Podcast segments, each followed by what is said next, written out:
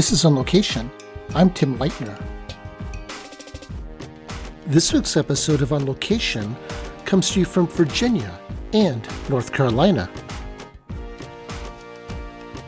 But first, On Location is produced by the NCSEA Communications Committee with special production assistance from Joe Mamlin and me. You can find our podcast on iTunes, Anchor, Spotify, Google Podcast, Breaker, iHeartRadio, and Radio Public, among others. So subscribe today on your favorite podcast service and tell all your friends. On today's program, join Mariellen Keely, Virginia Child Support, as she hosts Taylor Ashe, Policy Program Consultant for the Virginia Child Support Program, to discuss his January NCSEA CSQ article, Behavioral Economics and Attracting Customers to the IV-D program.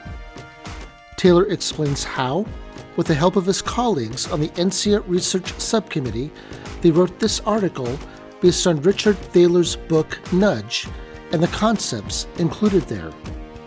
Some of the topics they chatted about were default options, being nice, and how it all relates to the way we interact with our customers.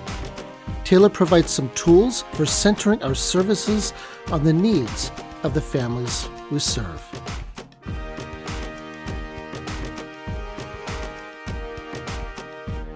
It's going to be a great show, so stick around, and we'll be right back.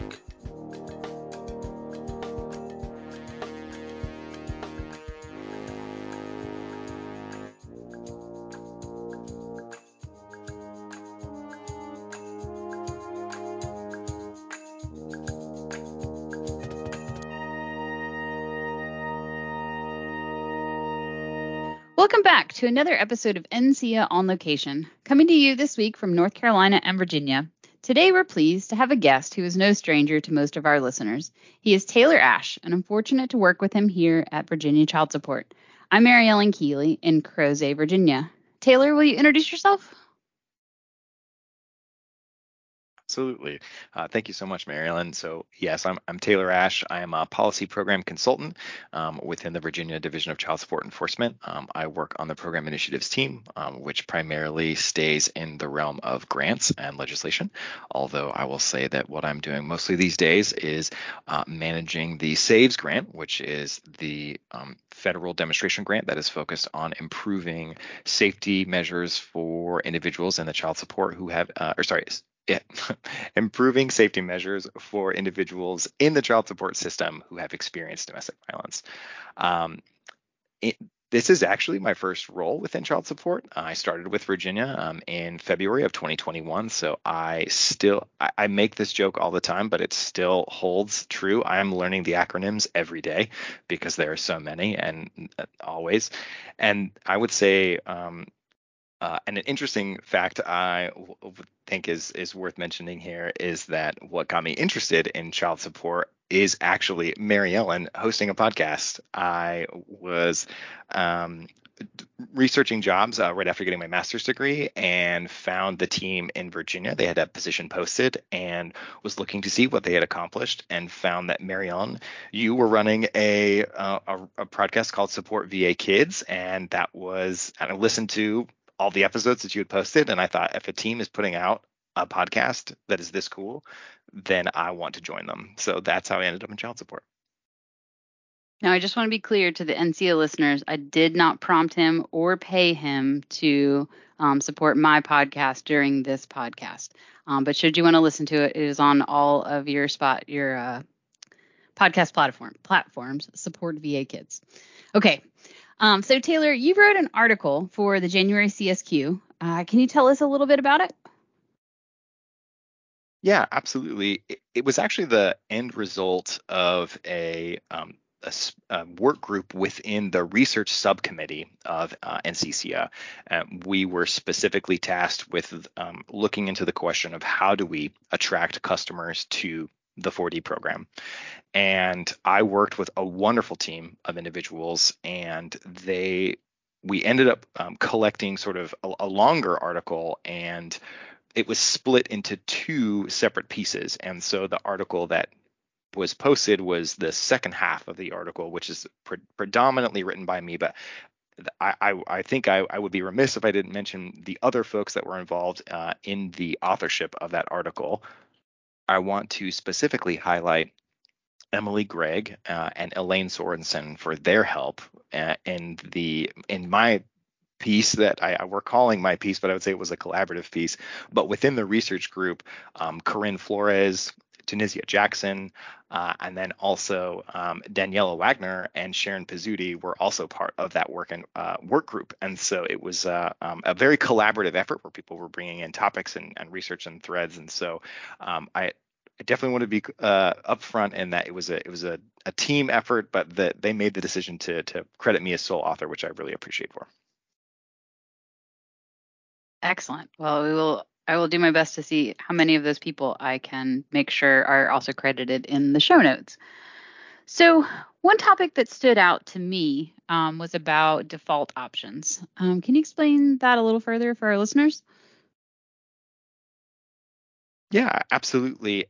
And I think when we talk about behavioral economics, it sounds maybe kind of uh, uh, elite or erudite in some ways, but um, really at its at its core, we're just sort of looking at the way that humans make decisions um, and and studying how they make decisions in different contexts and trying to build situations in which humans can make decisions that op, uh, either is optimum for their health or their benefit and well-being. And so default options is, is actually kind of one of the, the, the funny things just as a human we tend to take whatever is the default option given to us in two choices if there's if there's like uh, a radio button uh, and one is already highlighted and you can pick the other option as humans, we tend to assume that the highlighted option uh, is sort of suggested it maybe is the best option. Uh, and so default options can be really powerful because you can suggest right from the get-go what is maybe in a person's best interest. Um, I also just I'll, I'll, put this over here on the side because I, I we'll, talk about this maybe later in, in the conversation. I'm, I'm using the term in a person's best interest, you know, for for, for a person's uh, optimum health or well-being that may be a controversial statement, and we, we can get to that. But um, so I, uh, we're gonna I'll have I'll proceed forward just with that in mind that that we'll, we'll have to talk about that in a moment. But in this instance, uh, one of the examples that's actually given in Nudge was a retirement plan. So this uh, particular firm had a really poor uh, enrollment in uh, the retirement plan for their employees, and they really wanted to inc- increase enrollment. And so what they did was they actually set it up to where as you're going through your onboarding process, um, that it would be defaulted that you would be enrolled and then you could opt out later. Um, you, you, can sometimes hear different um, you can hear different terms used for the for this idea of default option, like uh, an opt an opt out framework instead of an opt in framework, uh, and those can be really powerful because again you're getting somebody enrolled in retirement you know helping them plan for their future right off the bat instead of making them think that their recommended option is no don't do this. This is optional or something along those lines. So so yeah default options can be really powerful in that in that regard. That makes sense. It makes me want to read a little bit more of the book. Um okay i'll get to that in a little bit. So um, the article talks a great deal about customer service. Um, how does that apply to how we interact specifically with our child support customers Oh gosh, this is um, I'm, I'm really glad that you're asking this. I, I think that this is at the core really of of what we're doing, and I think this this is something that we're all talking about, and it's at least finding threads in the way that the feds are reimagining the way that they position themselves, right? It is no longer the Office of Child Support Enforcement. It is the Office of Child Support Services. Um, even uh, in CCA, right? We're talking about the the way that we re the the names and and the terms that we use in this space.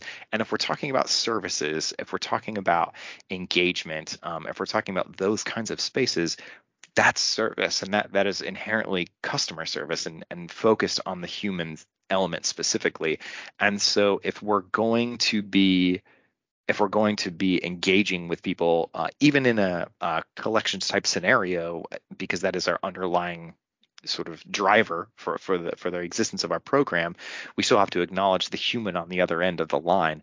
And so it is it is so important that to increase positive interactions with our agency and to improve the perception of our agency, we have to think about and use empathy and compassion and think about the other person in their line so that when people are talking to their friends or their family about their interaction they're like actually you know i had a really wonderful conversation with the person uh, that i talked about and that might change uh, you know the whole fr- to be frank, uh, that we have dug ourselves into. Um, you know, we're working from a historical deficit, unfortunately, in this space, and so there's a lot of work to be done here. Um, and if we're going to bring people into trusting an institution when historically institution institutional trust is at an all-time low it has to start from kindness it has to start from from being able to uh, meet people where they're at and and see them as, as humans first and think about how to we can improve their lives so that leads me straight into the next question. Maybe you've read them ahead of time. Um, if you had complete autonomy, um, what would you change about the way we deliver child support services? This can be Virginia specific or or broader. Well, this is, uh, yeah, I really appreciate um, this question. Also, uh, it's and it's tough because there's so um, I, I want to say there's there's so much good that we do, but at the same time, there's so much that we're working to undo. I think in a lot of ways, and so if I if I had complete autonomy, this might get a little bit um, radical to some regard, but I would. Can I ask? Can I ask a follow up question? when you say deliver child support services, I see um, you know, you had you had you had, you had said online, and that was kind of in my brain. Did you mean just writ large, or are we talking online uh, uh specifically? Whatever is on your heart, either one.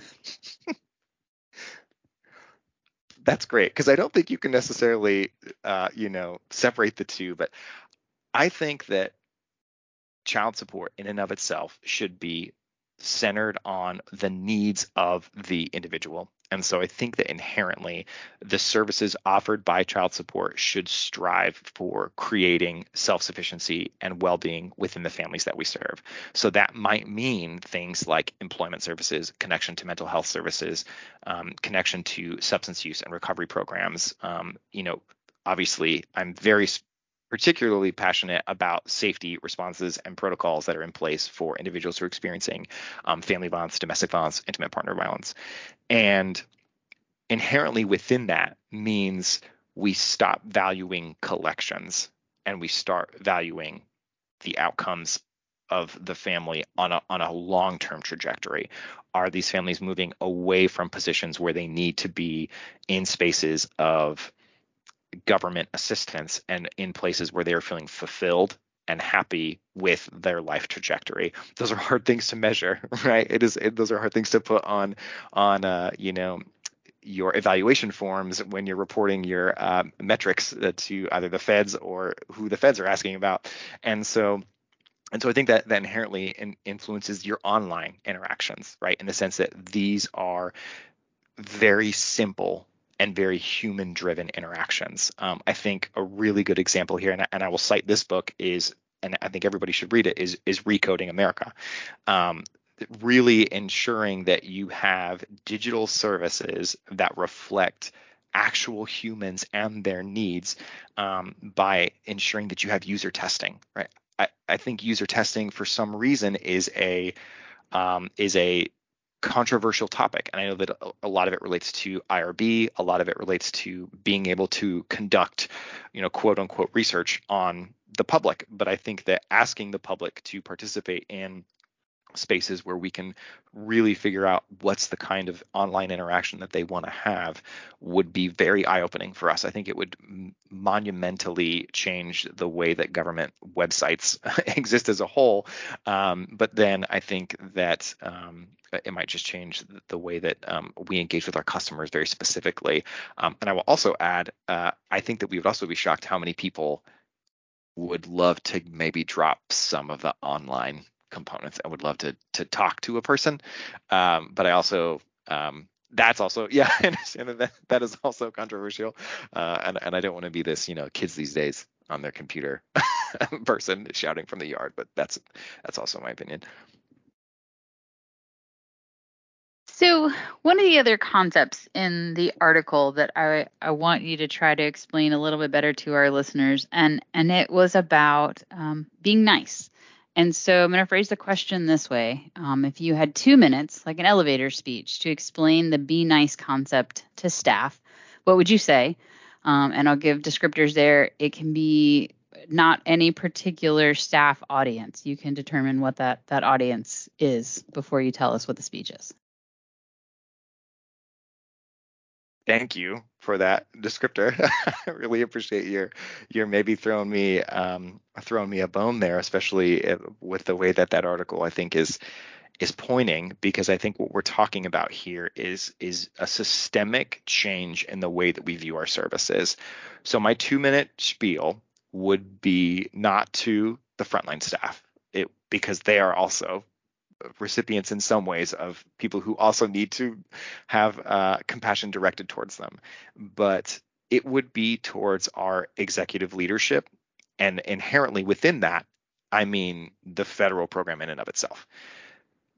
When we prioritize the collection of money over the well being of individuals, it inherently reduces every interaction to a transactional exchange between to non-human acting entities in a sense. It ch- it takes us away from people that have emotions and stories and experiences and it boils it down to you are a number in the sense of your bank account, in the sense of your child support obligation, in the sense of how many days you've been in contempt. Those are the numbers that we start to attach to an individual as opposed to again a person with a story a person with a history a person with a family and until we center those things first and start to really, again, imagine what it would be like to value someone and their individual experience and put their family on a trajectory of fulfillment, it's going to shortchange everything because I can stand in front of staff all day and be like, you, you, you got to just be nice. And I know you want people to be nice to you too. And they'll be like, so I, I have to make X amount of calls today. My caseload's, you know, 1200 people. How am I supposed to, how am I supposed to be nice to every single person that walks through the door? I've got a lot of door uh, days where I have a difficulty just being nice to the two people that I interact with in, you know, in my day to day life. You know, if I'm going to pick up a prescription at the pharmacy and maybe, you know, know go through the drive-through.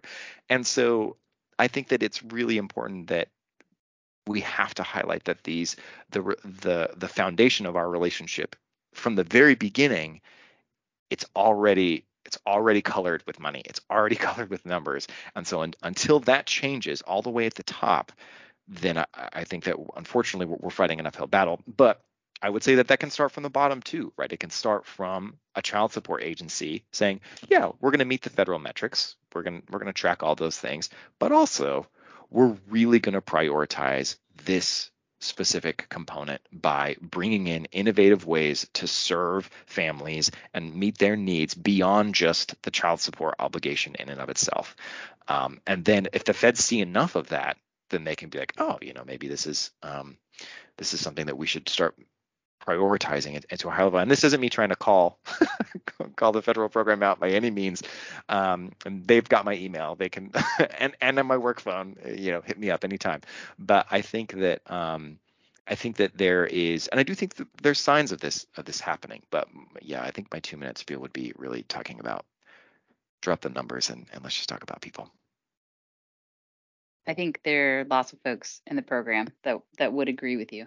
Um, but feds, if you are looking for someone, it's Taylor Ashe at dss.virginia.gov.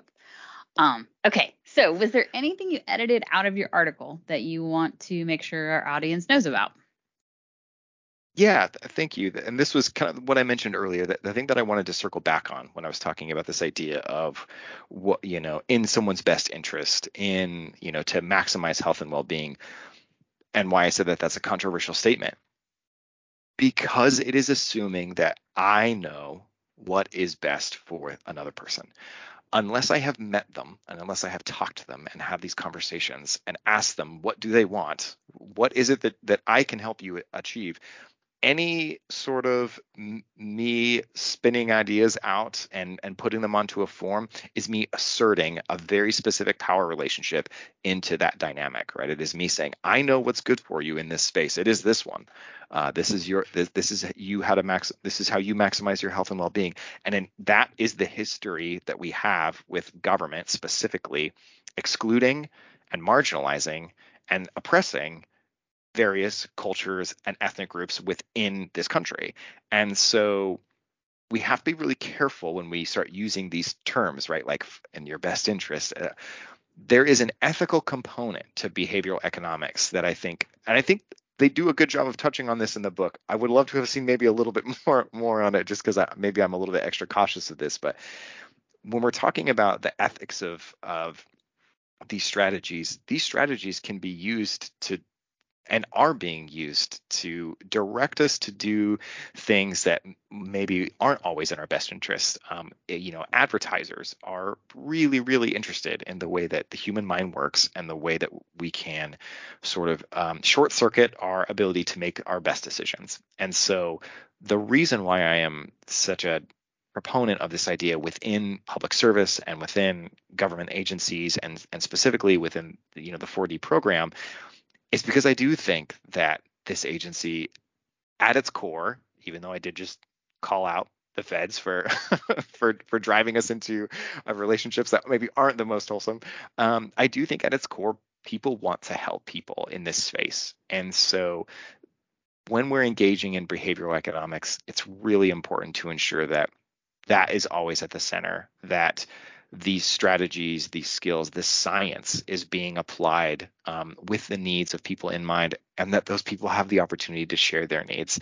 We cannot assume what people's needs are. We cannot assume what it is that would be their ideal scenario. It's something we have to hear from them very specifically, whether that be, you know, a specific population you're working with, you know, if we're talking NCPs or in, you know, currently with SAVES, we're talking about survivors we have to hear from them first before we can really you know engage in this space um, and there are there are a lot of are a lot of examples of this going very poorly uh, uh, both in the history of uh, government, but also predominantly in in the private private sector. And so it is with a great disclaimer of caution that I that I say definitely research behavioral economics, find out ways that you can use it to make your program more efficient, um, but at the same time, just always ensure that the needs that you're prioritizing and centering are those of the people that you serve. Um, and I'll add another uh, shameless plug for my own things. Um, and that is, I'm pretty confident that there's going to be a session at ERICSA in April in Grand Rapids about behavior economics and how it could affect your caseload numbers. Um, so, might be something you want to be on the lookout for. So, Taylor, now that you've finished reading Nudge, um, what's next? What's what are you reading? Oof. That's a good question. um, I'm always reading a few books. Um, uh, you know, right now uh, I've taken a break from nonfiction. Uh, I just finished up a, a big long run of uh, a big long run of nonfiction, uh, Nudge and Thinking Fast and Slow. We're both we're both part of that. Um, but now it's really been nice to come back to the fiction world, and I think I'll just plug one author in particular. Um, I've been reading a lot of George Saunders lately. Um, George Saunders is a phenomenal short story writer. Um, irreverent, um, but also maybe one of the most brilliant and loving voices in America. I think his um, I think his critique of society, but his also his ability to highlight the beauty of the most flawed humans, uh, and all of us are flawed in, in so many ways, is in, is incredible. Um, uh, Lincoln in the Bardo, I think, was his novel that got the most uh, attention. Um, just a few years ago, it was on Obama's uh, Obama's list, uh, and it won. I want to say it won the Man Booker, but it may have won a different fiction prize. I could be wrong there. Um, but yes, um, Lincoln in the Bardo is a great place to start. It's being turned into an opera, which is amazing. Um, yeah, reading a lot of George Saunders. He has a lot to work through. So. Very cool. I always like to ask just because I, I want to fill up my own Goodreads app of what I'm going to read next. Um, so, on behalf of the podcast team, I want to thank you for joining us today for another episode of NCSEA on Location. Uh, we also want to thank you, Taylor, for all that you do in the child support program. Uh, thank you to our listeners for joining us. I'm Mariellen Keely, and this has been NCSEA on Location.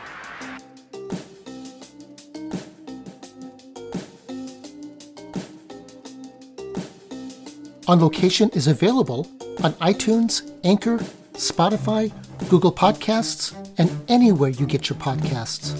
We have a lot of great episodes on the way, so be sure to subscribe and listen to all of our previous episodes as well. We also appreciate your ratings, your feedback, your comments, and your suggestions. If you'd like to be a guest on the show, please reach out to us on the contact link on our website.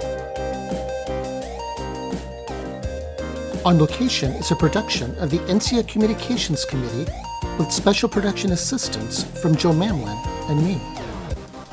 Thanks again for joining me. I'm Tim Leitner, and this has been On Location.